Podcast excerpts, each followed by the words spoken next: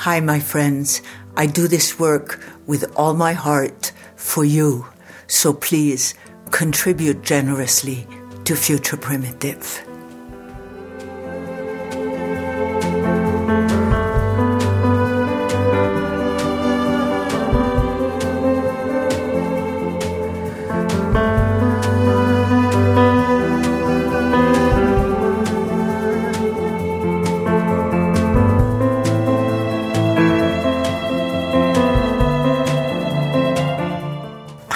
My friends who listen to Future Primitive.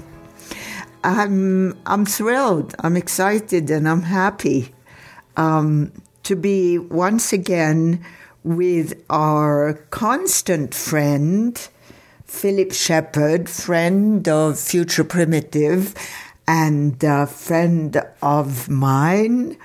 Philip Shepherd, who uh, wrote the book New Self, New World recovering our senses in the 21st century. And I have to say, I, I really think that it's very important to speak again and again about recovering our senses because um, I feel like we are navigating on this sea of reality and uh, personally, I believe that my senses are the divine compass that has been given to to me to get through this life.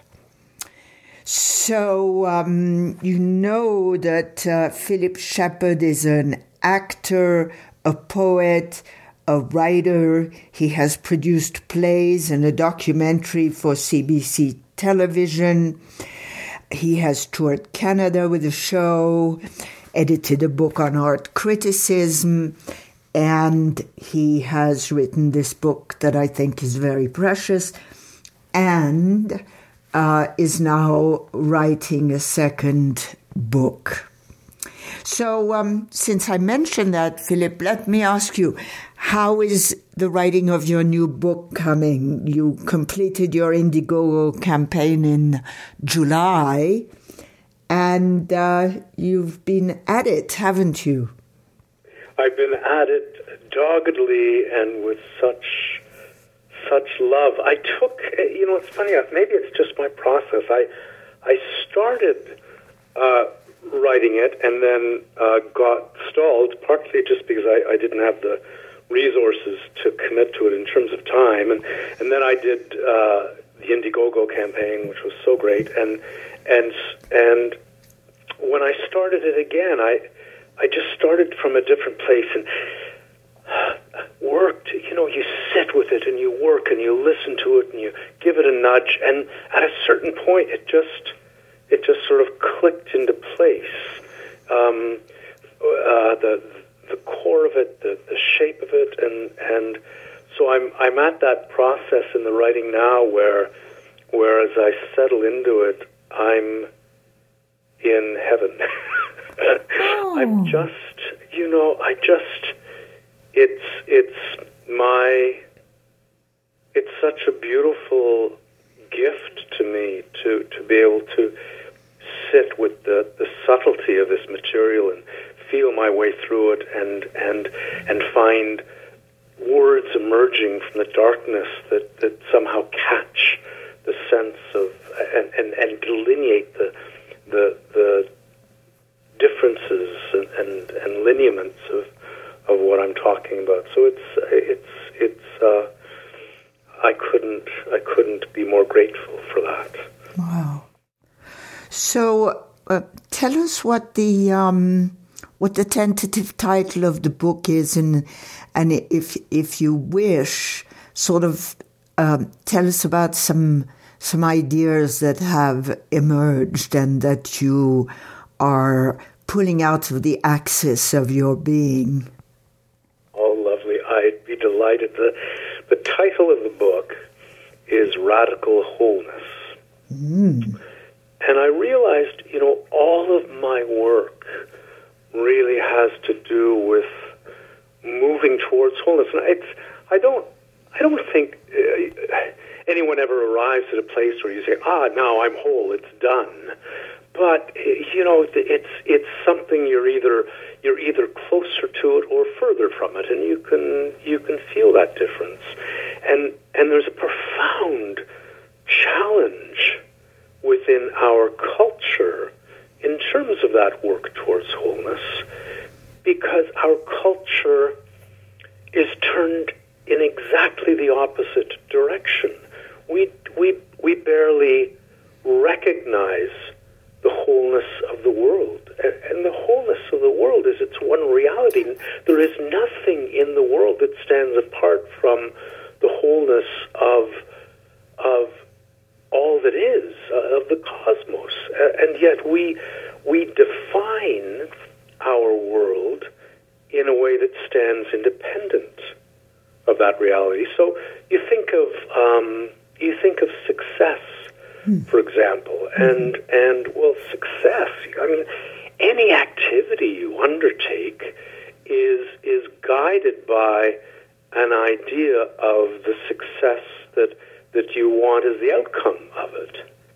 And yet we've we've defined success in our culture in a way that it has nothing to do with wholeness. So, you know, you look at the people um, who are held up as successes because they've earned money or they've gained notoriety or or something, and and and that pinnacle of success may have been achieved by abandoning wholeness.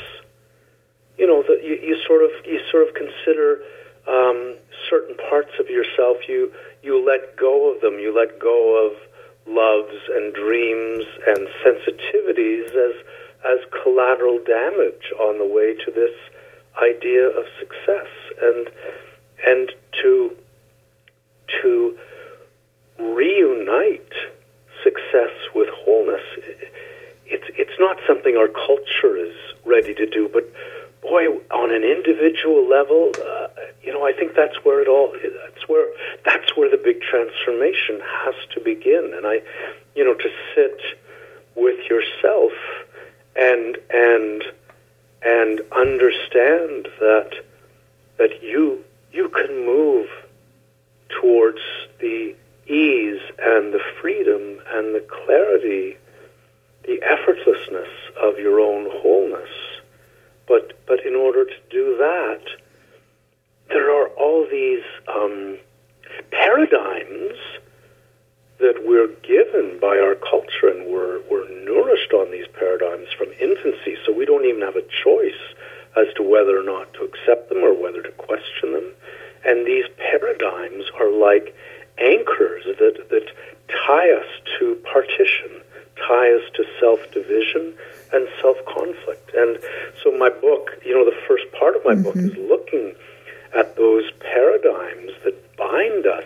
Right. Um, in in a way of operating that comes from idea and self conflict and control and assesses them and, and finds a way to let go of them. And the second half of my book is all about practices because every one of these paradigms that we've been given shows up in our body, shows up in our relationship to the body.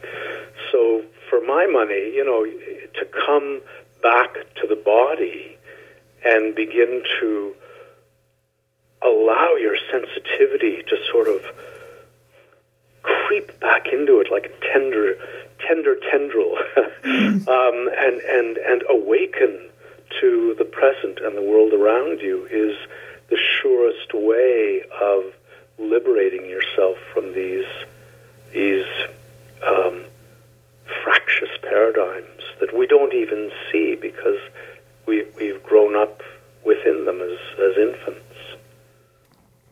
So once we are given the grace of seeing that we we live in certain certain unwilling paradigm prisons, or that's the way I experience it. Mm.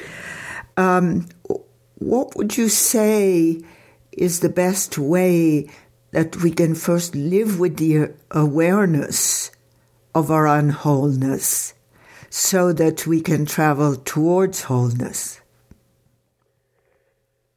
Boy, one of the one of the big things in, in terms of living with our awareness of our unwholeness, mm-hmm.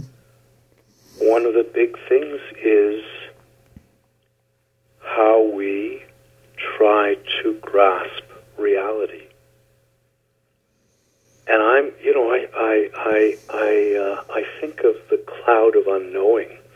You know, I don't know if you're familiar with it. This anonymous monk in the 1300s wrote a, a little, um, a little treatise for a student who was seeking God. Mm-hmm. And, and the cloud of unknowing actually says something to the effect of you, you cannot think your way to God. You cannot get God by reason. You cannot capture God in argument.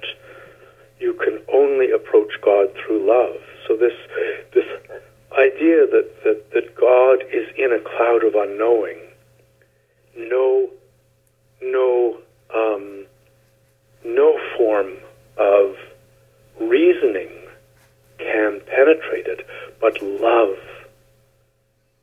strikes deep, deep within it. And when you find God in that way with your love, you find that you are God yourself as well. And I, to me, re- reality, we're, we're so, we spend so much of our time parsing reality and, and trying to grasp it. And all of the faculties that we marshal in order to do that tend to be uh, faculties of of what I think of as the you know the brain and the head, the abstracting faculty that, that pulls the world to pieces and tries to assemble those pieces. And and our grasp of reality can only happen through the body. And so then the issue is, you know, to become aware of how the mind is reaching out and grasping and shuffling and and reforming and and modifying its its own abstractions. Reality and and never never never um, has that uh, gives you that sense of coming to rest in what is real.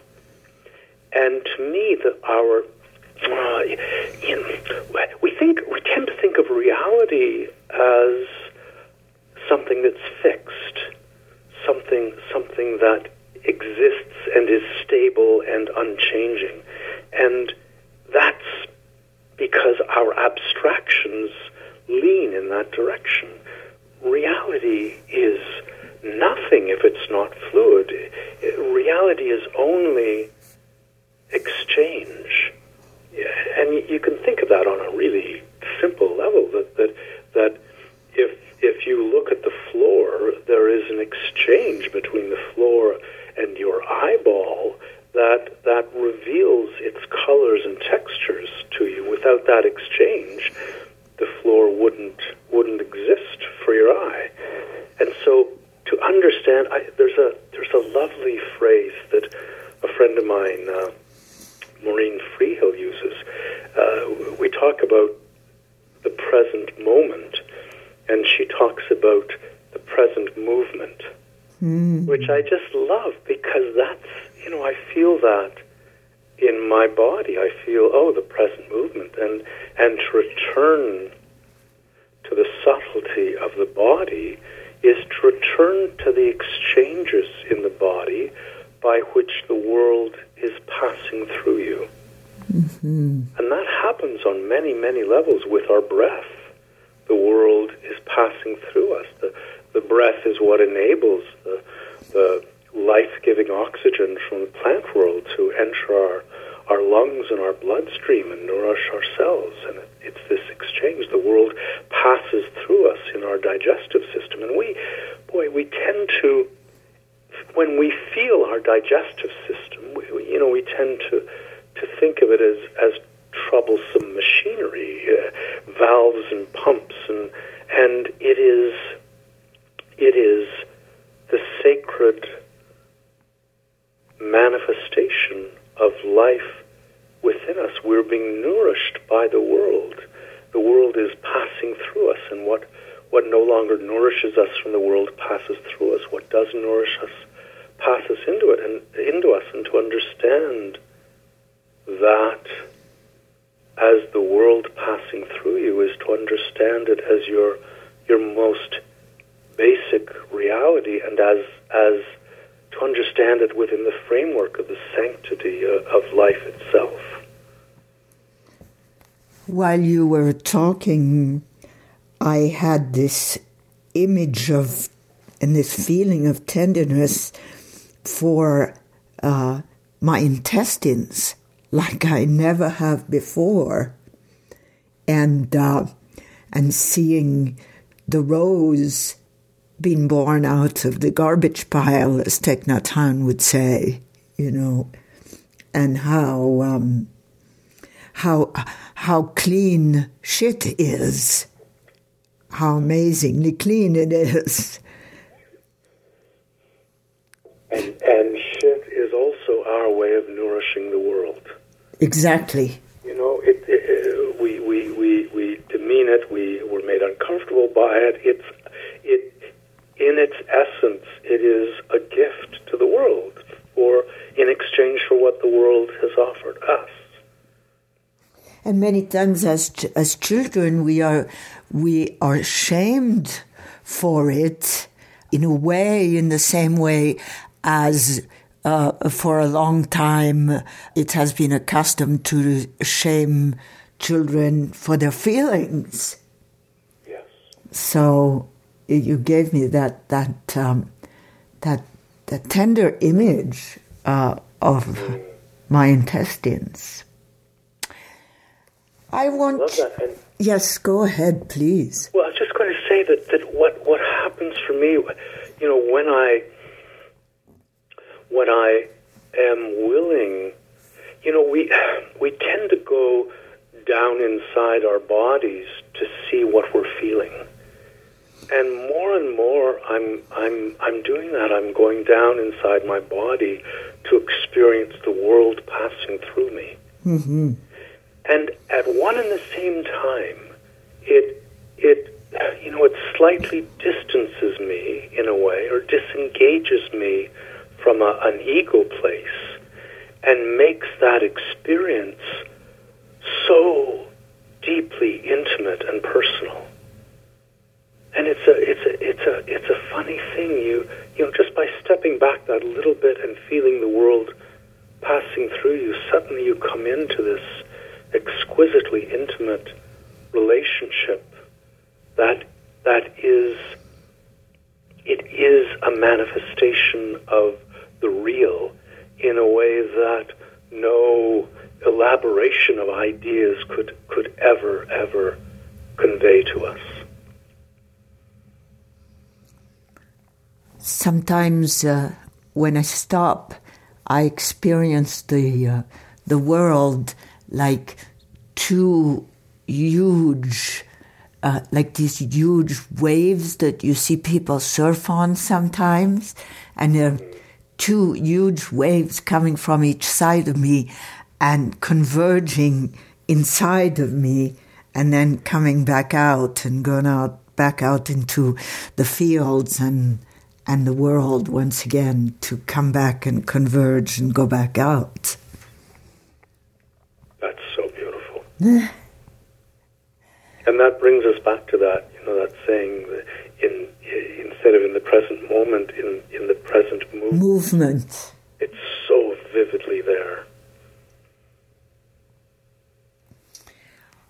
I want to ask you, Philip, uh, would you speak about uh, the uh, myth, the story of Orpheus and Eurydice, and how you see that uh, myth and describe it in your book so beautifully? I, I would love to. It's it's one of my favorites of all the Greek myths. And one one thing that really catches me about it is that Orpheus was he's to me he's like the the primordial artist, and and he was a musician, and when he played his lyre. Um, all of nature harmonized. So he could he could go into to a battle and begin to play his music, and and the armies would lay down their weapons and and stop fighting. The the lion would lie down with the lamb.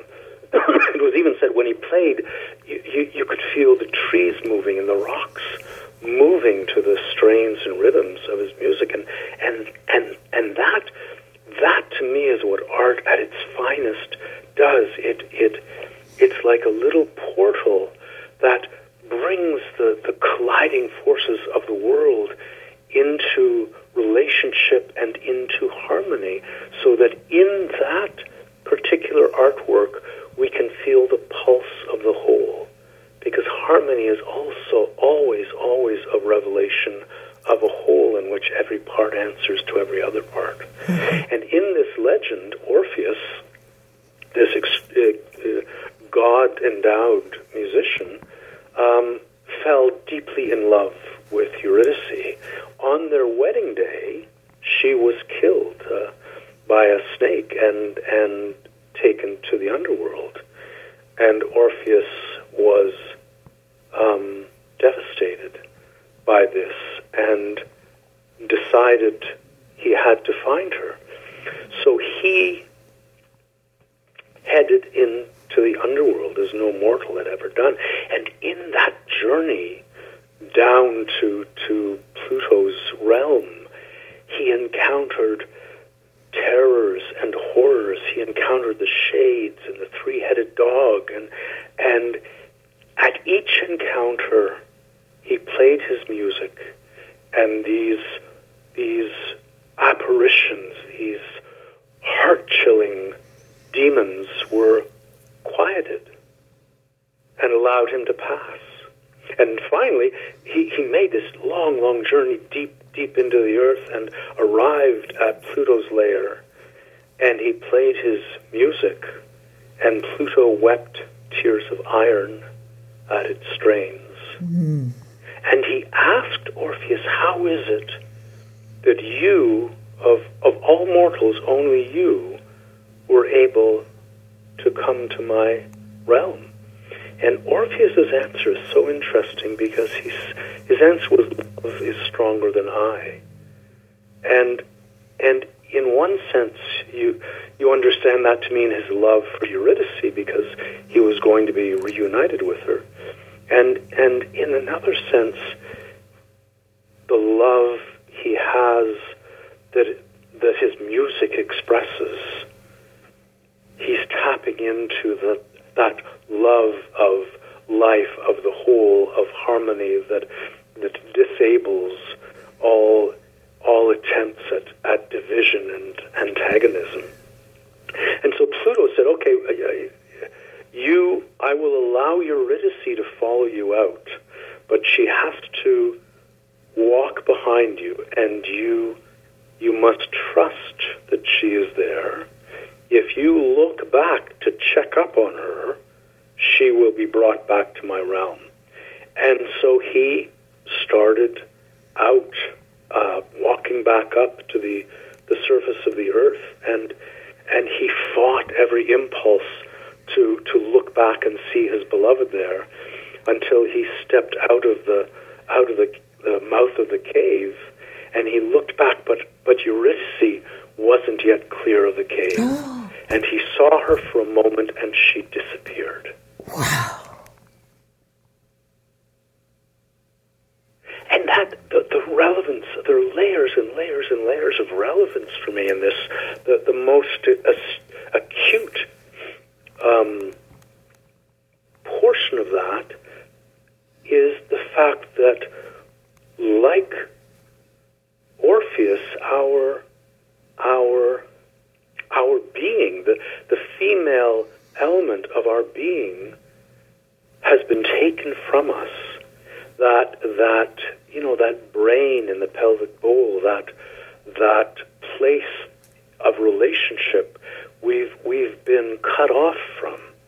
And the journey that he makes to reunite himself with that, that female aspect of his being is is a journey that is fraught with terrors and is fraught with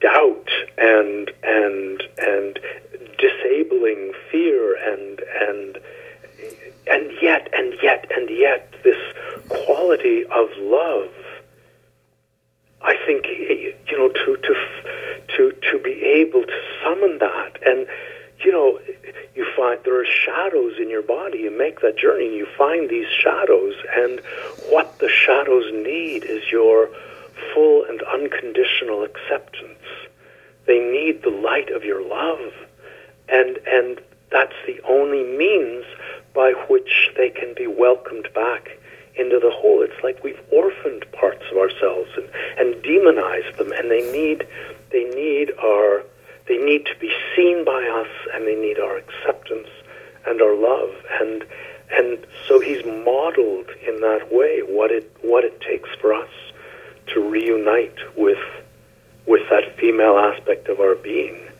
and then the other aspect of his journey, which is which is returning to the surface with her is is basically saying that if you check up on your being, your being will disappear.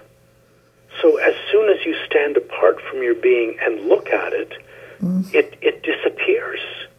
You're, you've disconnected from it.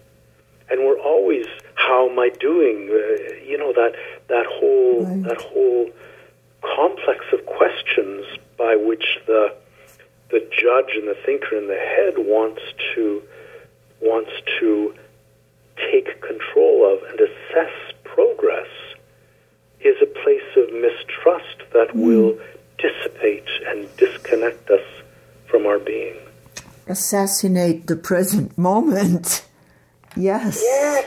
Yes. Yes. It's an act of assassination. Absolutely. Exactly. I, I, I see that. Fortunately, it's a missed act of assassination most of the time, but it is like uh, like pulling the knife on yourself. Absolutely. Yeah, and the present disappears, and you're left with your own thoughts, and then and then we've got this tragic um, mistake where we we mistake our thoughts about the present for the present itself. Beautiful, absolutely. Philip, I've been um, thinking a lot lately about being, how should I say that, about um, lasting love between uh, a couple in uh, in the in in in the now now because I think that there's been a there's been a great evolution of uh, some of us since the way our parents related to each other. So I wanted to ask you this story of Orpheus and Eurydice. Um, how um, how do you experience it in your own life and in your in your couplehood, in your marriage, if you want to speak about that, because I think uh, it's a very interesting how to live a long term relationship. Yeah, I, I'd be very happy to, and I may, I may, um, I may slow down a bit as I find the words for it. I think, I think the way in which you relate to your own body becomes the template for how you relate to the world. So I, I really feel within my own body um, that that brain in the head is is sort of the male pole of my consciousness, and the brain and the belly is the female pool of my consciousness, and and the relationship between them is one that that that is facilitated by an exchange of gifts. Mm. So when that thinker in the head has uh, a perspective on something, that perspective acquires value when it's actually brought down through the body and brought into relationship with our being. And when that happens, the perspective becomes a sensitivity. And home, home is not up in the head. Home is in that place of being. So to translate that Hmm. into a relationship, and I can only speak personally rather than in general terms, I am constantly, constantly aware of the depth and mystery of my wife. I I stand in awe of that, and whatever ideas I have are offered, you know, not to her ideas, but to her being. And there's not there's not a day that feels stale. I'm always ready to be surprised. Um, and I'm I'm a part of me at the core of me is profoundly aware that like Orpheus she could be taken from me Mm. and it's not it's not um, an occasion for fear or anxiety.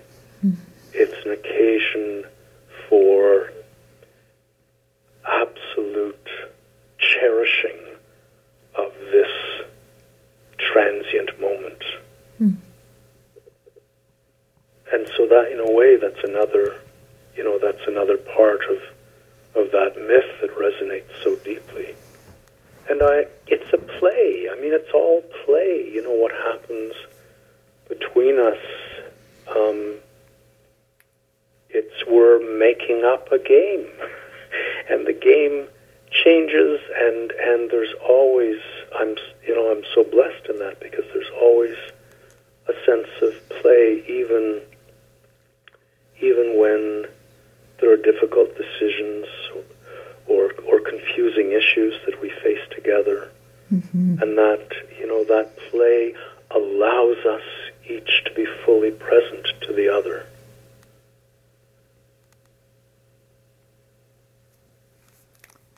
Thank you. Thank you for going deep and and speaking of this. Let's um let's perhaps uh, take a moment to breathe.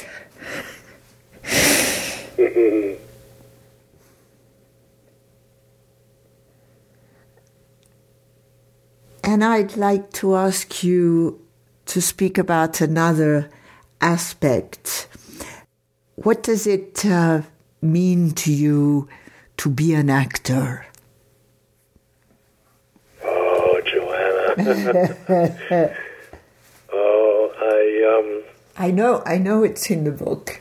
I know. Yeah, I Yeah. just love. I I I love it. And why do I love it so much? I mean, one, it's life itself.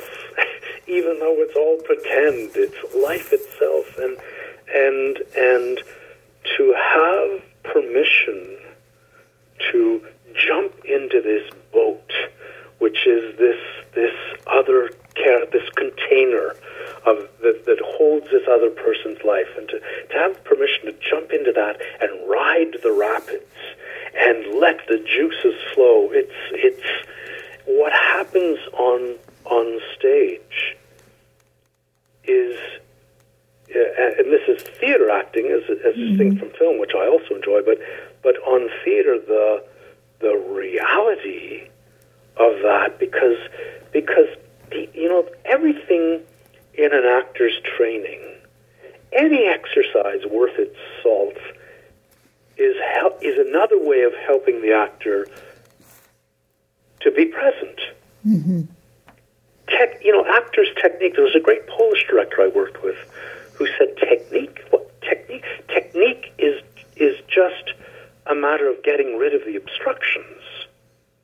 You know, so vocal technique is about relaxing the tongue root and the jaw and and and the pelvic floor in such a way that the the breath is deep within the body and expresses all that. It's getting rid of the obstruction. So the odds are, if you're on stage with another actor, that other actor has worked all their life to know how to be present to you. And, and, and the audience witnessing that event also helps heighten that sense of presence.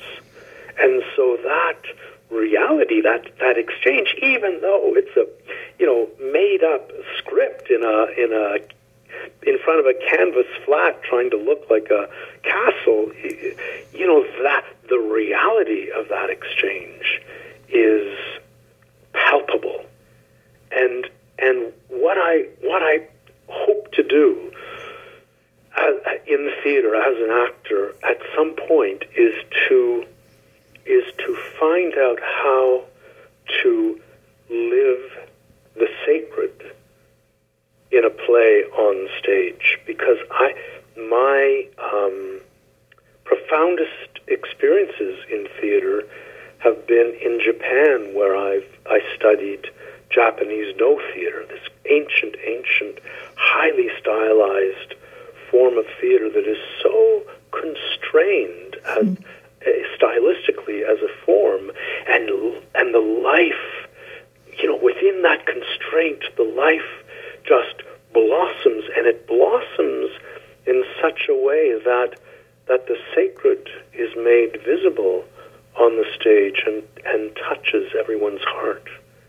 And and that's my hope that I can that I can move towards that as a as a maker of theater. Um, and in the meantime, I'm, you know, as an actor, I'm I'm like a pig in mud. I just I just love it, and it's it's it's a relief because because it's like someone says, okay, your job for the next hour and a half is to be present, mm-hmm. and so and so you're sort of let off the hook for all the other things that that, that you, you might be distracted by, and and if someone could say to me in my life, your job in the next two hours is to be present, um, that would make a difference. You know, it, it, it, it truly would. But but life life isn't isn't like a a play in that way, and yet it is. So everything I learn as an actor about about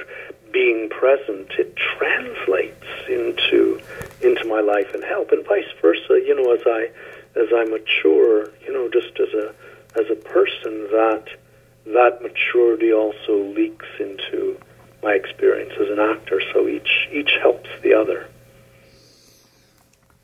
I I would like to um, go back to uh, the place where you spoke about the Japanese theater and bringing the sacred to the stage, to your to your practice as an actor.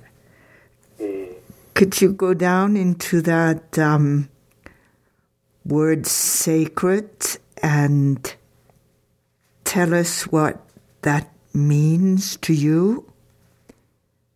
In that context? What you what you felt and understood from that uh, Japanese way of bringing the sacred to the theater? Yeah, for me, it, it sort of goes back to what I was saying about Orpheus as as the archetypal artist. That that an artist achieves a little portal into harmony. And through that harmony, all the worlds can be felt.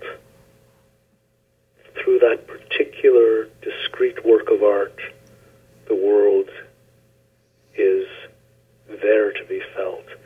And in theater, there's a there's a there's a thing in, in Noh theater.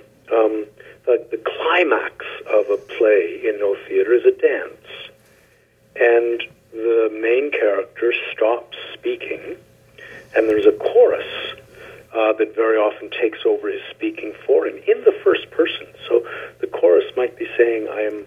I am now making a pilgrimage to the temple, and they're speaking for the character, but the character, uh, or the for the, the actor, um, doesn't speak the words. The main actor, he's just dancing, and and there's a phrase that that they use when the dance is really going well.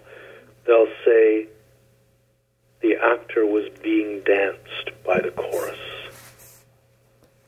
And that quality of being danced by the chorus um, shows up in so many ways. I, you know, that sense of being danced by the world. I, I, I think of, of athletes when they're when they're in the zone, and it's such a an extraordinary experience. But in the zone, you know, athletes talk about not they're not thinking that the whole world is kind of easy and soft, and and my sense is they are being danced by the world, and so and so when your arm as an actor is lifting, not because you've decided, oh, now is the moment to lift my arm, but because you've surrendered to the life that is pulsing through that theater at that time, and that life is lifting your arm. Your arm is being lifted by the world.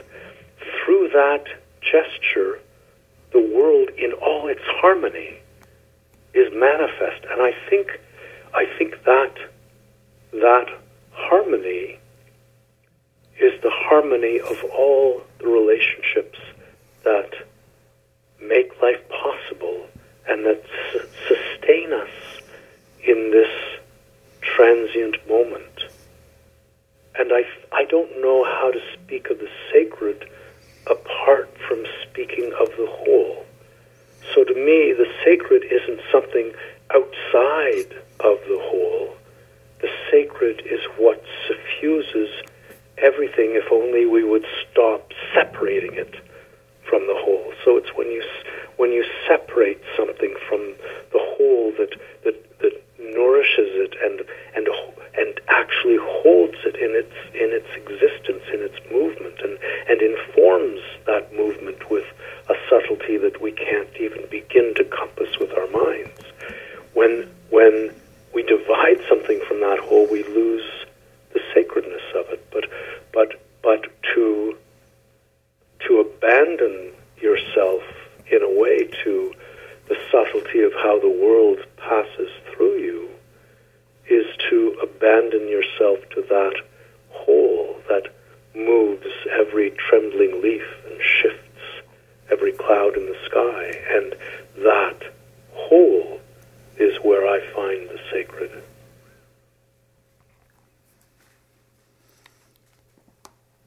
So the um, the whole is the chorus and the actor. Yeah. Yeah. yes. yeah. yeah. Yeah. And and and and and and we see we see we see through the actor we see so far beyond the chorus. Mm-hmm. Like we see through the actor, we feel through the actor our own lives and and and the lives of those around us and and the hopes and and dreams of the world. Beautiful. Because all all are informing his movement. Beautiful. And because he's because he's that open to the whole, the whole is is entirely there informing the grace of how he's being moved. So this brings me to the um, the exercise of the horse. Oh.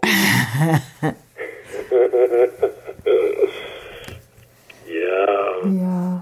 Yeah. Maybe you could speak about that in closing of this conversation?